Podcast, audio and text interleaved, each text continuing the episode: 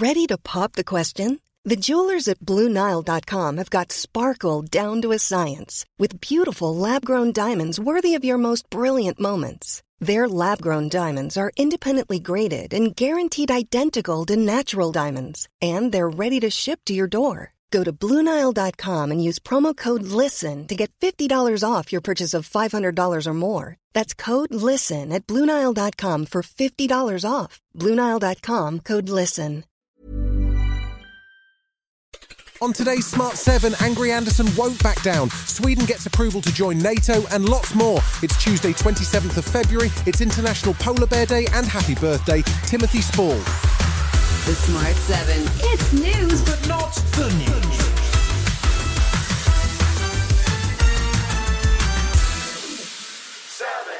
Lee 30p Anderson may be many things, but the world's smartest man is not one of them. The former deputy chairman of the Tory party dug his heels in on Monday on day four of a row over Islamophobic comments that he now says were clumsy. He's still refusing to apologise, though, because in his words, when you think you're right, you should never apologise as it's a sign of weakness. His non apology has seen accusations of Islamophobia in the Tory party gathering pace.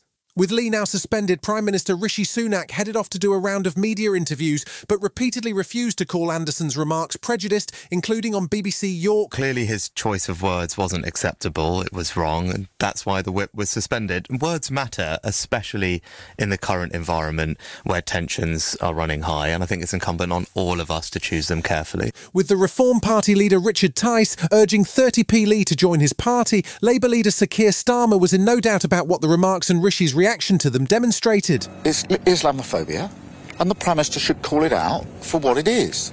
The reason he won't is because he's so weak. If they're re elected, we're going to have five more years of this.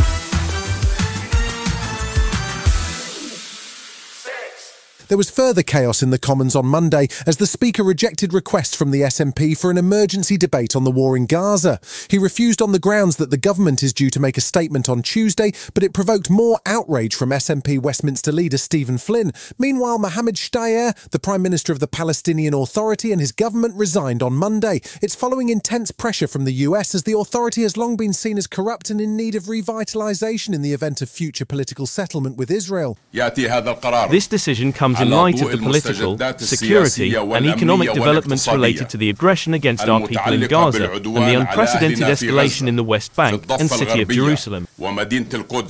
Monday saw US President Joe Biden saying he hoped for a ceasefire by the end of the weekend. With an Israeli delegation on the way to Qatar to work on a possible peace deal, Prime Minister Netanyahu has shown no sign of backing down on the promised military assault on Rafah. He spoke to Fox News on Monday and he now says any assault will require civilian evacuation and acknowledged that the civilian casualty level has been high. Our strategy right now has always been to try to get civilians out of harm's way, and we've been largely successful. The ratio of civilians to combatants killed is now down below one to one, which is just unheard of in this kind of crowded urban warfare. Right.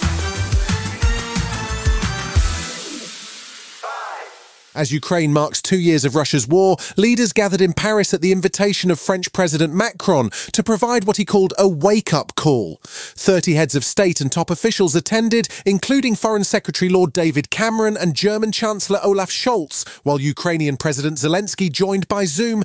Macron has become concerned that as US aid dries up, European allies need to work more closely together to help Ukraine win on the battlefield. It came as Hungary finally approved Sweden's membership of NATO, which sees the alliance grow to 32 members. But there was criticism from the UN as Secretary General Antonio Guterres called out his own Security Council for their response to world threats. The Security Council is often deadlocked, unable to act on the most significant peace and security issues of our time.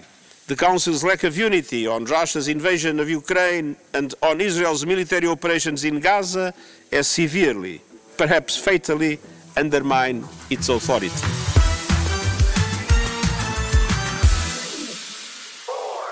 The Prime Minister's decision to axe the northern leg of the high speed HS2 rail line has attracted criticism from all quarters, including the National Infrastructure Commission, who called it deeply disappointing. Transport Secretary Mark Harper was trying to put a brave face on things on Monday morning as he announced a wave of new investment in local transport from the HS2 savings. He's promising a new £4.7 billion local transport fund to be split between the North and the Midlands, aimed at reducing congestion and upgrading local bus and train routes. Rather than spending a third of the entire government's transport budget on a single railway line, we decided to stop doing that and spend it instead on transport projects across the country, recognising that the vast majority of journeys that people take are local ones. Still to come on the Smart 7, Kevin Costner saddles up again and Coventry cuts short Maidstone's dreams right after this.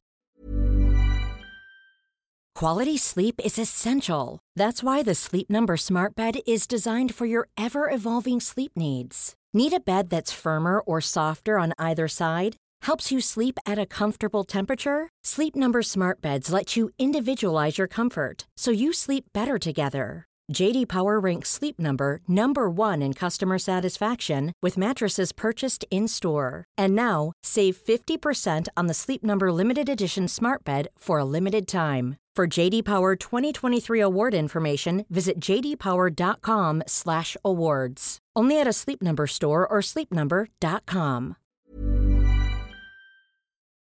Welcome back.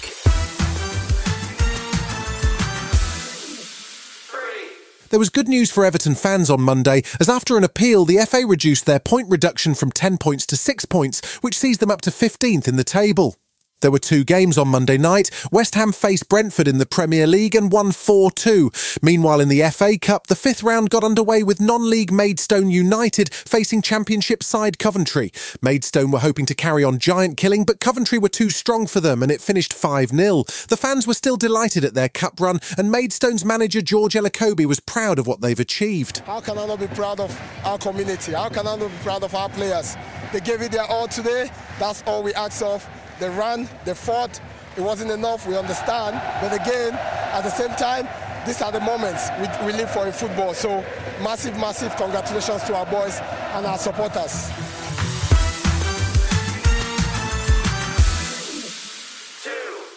The second part of director Denis Villeneuve's epic Dune drops this Thursday on Leap Day. The early reviews have been great, and at almost three hours long, you're getting plenty of epic for your money. The cast has expanded for the second movie, with new additions including Florence Pugh and Austin Butler alongside Timothée Chalamet and Zendaya. One of the new cast members is the legendary Christopher Walken, and he says he's been a long-time fan of Dune. I, I had read the book uh, when I was young. I'd seen the first movie, so I kind of grew up with it. But uh, this version of Dune is is uh, something else. I don't think anyone on the planet loves being a cowboy more than Kevin Costner. He's had a great run of roles, including a modern day cowboy in Yellowstone, but now he's bringing a real passion project to a cinema near you. It's called Horizon, an American saga, and the first two chapters, which make up movie one of a possible four, are due to drop this summer, only weeks apart. It's a truly epic tale of the Wild West, with settlers and Native Americans battling it out, and a phenomenal cast including Costner, who also directs along with Sienna Miller, Sam Worthington, Giovanni Ribisi, and many, many more. Saddle up! For Movie 1, Chapter 1 on June 28th. You and I are standing guard in one of the last great open spaces. These people think that if they're tough enough, all this will be there someday. There's no army of this earth We'll stop those wagons coming. You've been listening to The Smart 7. We'll be back tomorrow at 7 a.m. Hit that follow button and have a great day. Give us seven minutes, we'll give you the world. When your skin feels nourished and glows, you radiate confidence. Osea makes giving your skin a glow up easy with their clean, clinically proven Mega Moisture Duo. This seaweed powered duo features two of Osea's best sellers, Undaria Algae Body Oil and Undaria Collagen Body Lotion. Glow from the inside out. Get 10% off your first order with code GLOW at OseaMalibu.com. That's O S E A Malibu.com code GLOW.